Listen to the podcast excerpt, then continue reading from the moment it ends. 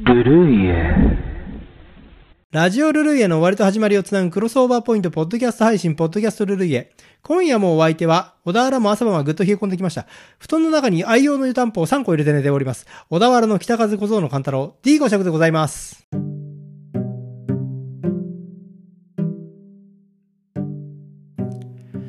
先日10月24日放送のラジオルールエをお聞きくださいました皆様お聞きくださいましてありがとうございました。オープニングトークは秋の七草、すすきにまつわる話でしたね。秋子ぬと目にはさやかに見えねども、風の音にぞ驚かれぬるというのは古今和歌集の秋の部の関東歌、秋立つ日読める歌ということなんですけど、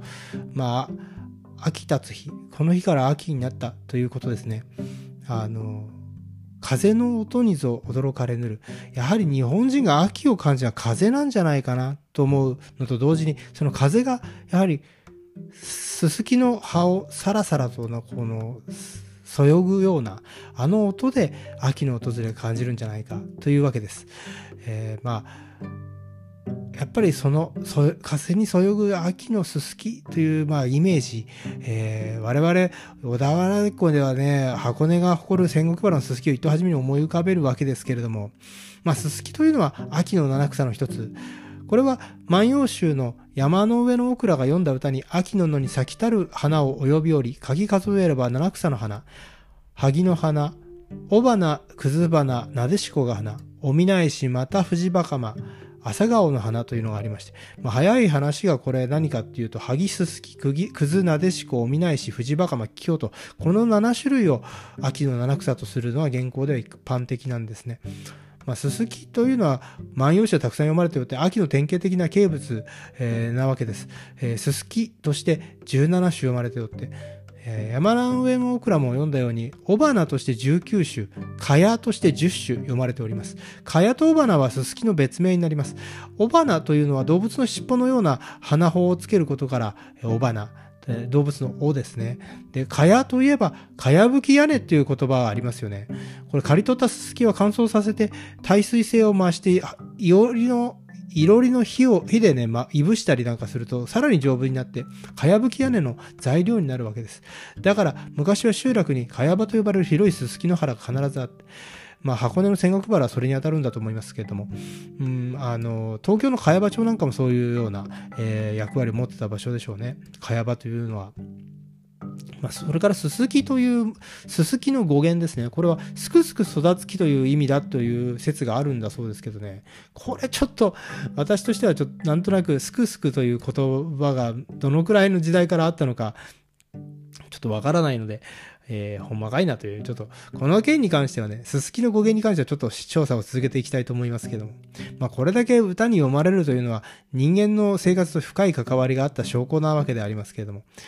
やっぱりこの歌に読まれるのもそうだし、やっぱり名前がたくたくさんある、うん蚊帳とか、えーそれから雄花、そういったようなのも、やっぱり生活と関わりがあることが伺えるわけです。えー特にまあお月見にお供えするという、これ儀礼植物としての役割があった。これはススキが収穫物を魔物から守って翌年の豊作を願うというもので、お月見のお供えには15夜は芋名月、13夜は栗名月、豆名月と、えーその月の収穫物を一緒にお供えし、それとともにススキをお供えする。まあ、豊作祈願の色は濃いんですけど、まあ、稲がススキのようによく育つように水田にススキを立てるという地方があるんで、これ同様の理由だと思います。ススキと稲の姿、形が似てるというので、えーそういったようなことをするわけですね。で、ススキはガラス質のトゲが、このトゲから魔物から守ってくれるという考えがありまして、やっぱススキの葉にね、不用意に触っちゃって、この怪我をするという経験、誰にでもあることだと思うんです。手がスパッと切れちゃってね。で、これ、ガラスがこの葉っぱのガラスのトゲが、えー風にサラサラサラとこう擦れて、ね、それであの、ハスレの音が出る。あのサラサラサラと音の正体はこのガラスの部分なんですね。まあ、プラントオパールと言うんですけど、ススキを含め、イネ科の植物の葉には土からケイ素を吸収して体内に溜め込み、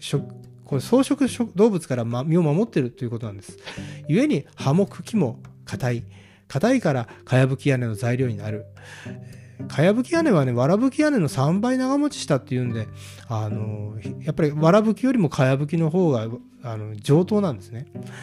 さらにすすきの方でほうきを作ることができます。ほうきというのは、塵を払うもの。これ、払うもの、すなわち魔を払う力持ってる。ほうきというのは魔除けの術具としての、えー、力をあの持ってると考えられたわけです。まあ、そんなわけで魔除けになるっていうのはその辺りから来てるんじゃないかなと思うわけですね。まあ、そんなすすきの花言葉は活力。まあ、我々もすすきの活力にあやかってね、えー、このコロナ禍を乗り切っていきたいなと思うわけでありますけども。それじゃあ、メッセージの方をちょっと紹介していきましょうか。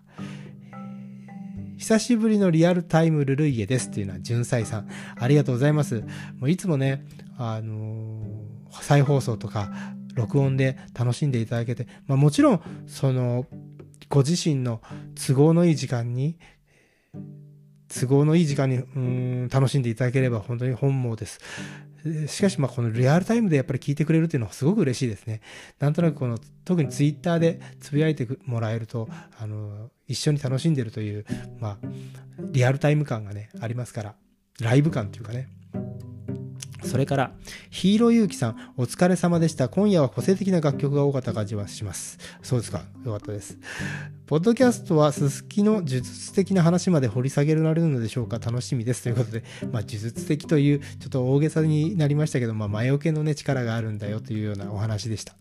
それから、シュウさんは山の上のオクラはてなと書いてあります。これね、本当にすいません。こっちも謝んなきゃいけないんですけど、本放送では私、山上のオクラと、えはっきり申し、あの、発言しておりまして、これは、あの、え、山の上のオクラ、でいあ、あの、が正解だと思います。あの、訂正してお詫び申し上げます。えー、それから、ベンベンさん。秋が行方不明なんだよなうん、なるほど。秋が本当にね、行方不明で、まあ夏から冬、えー、あっという、あっという間というか秋がどこに行っちゃったのか。特に最近の近年のこの気象条件っていうのは、春もど短いような気がしますよね。えー、夏と冬しかないような。しかしまあこの感覚はもしかするとその都会的な感覚かもしれませんよね。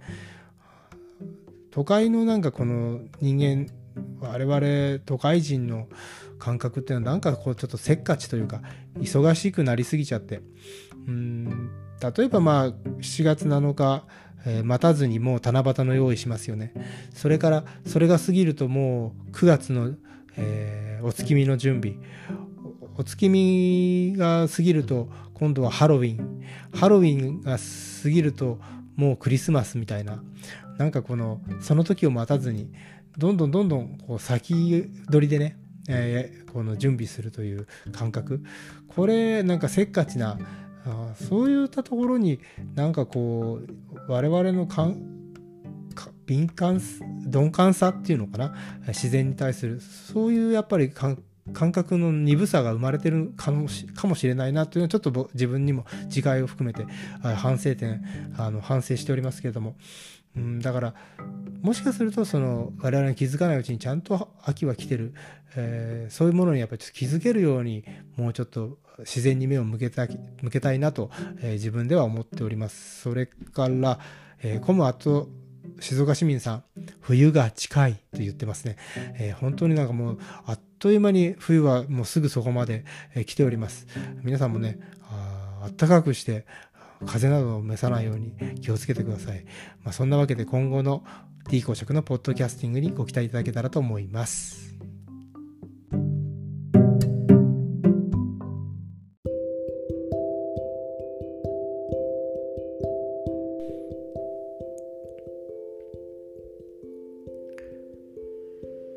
さて、次回放送のラジオルルへ使用楽曲をお知らせします。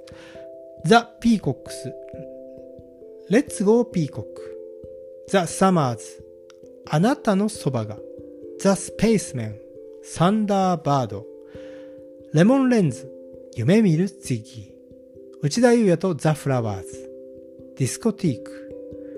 ザ・スパイダースとヤングフレッシュでインストゥメンタル。モップスでジェニジェニ70の7曲を紹介します。以上の楽曲に興味のある方はぜひラジオルルイへの放送を聞きください。放送は2021年10月31日日曜日夜21時放送です。再放送は2021年11月1日月曜日夜24時。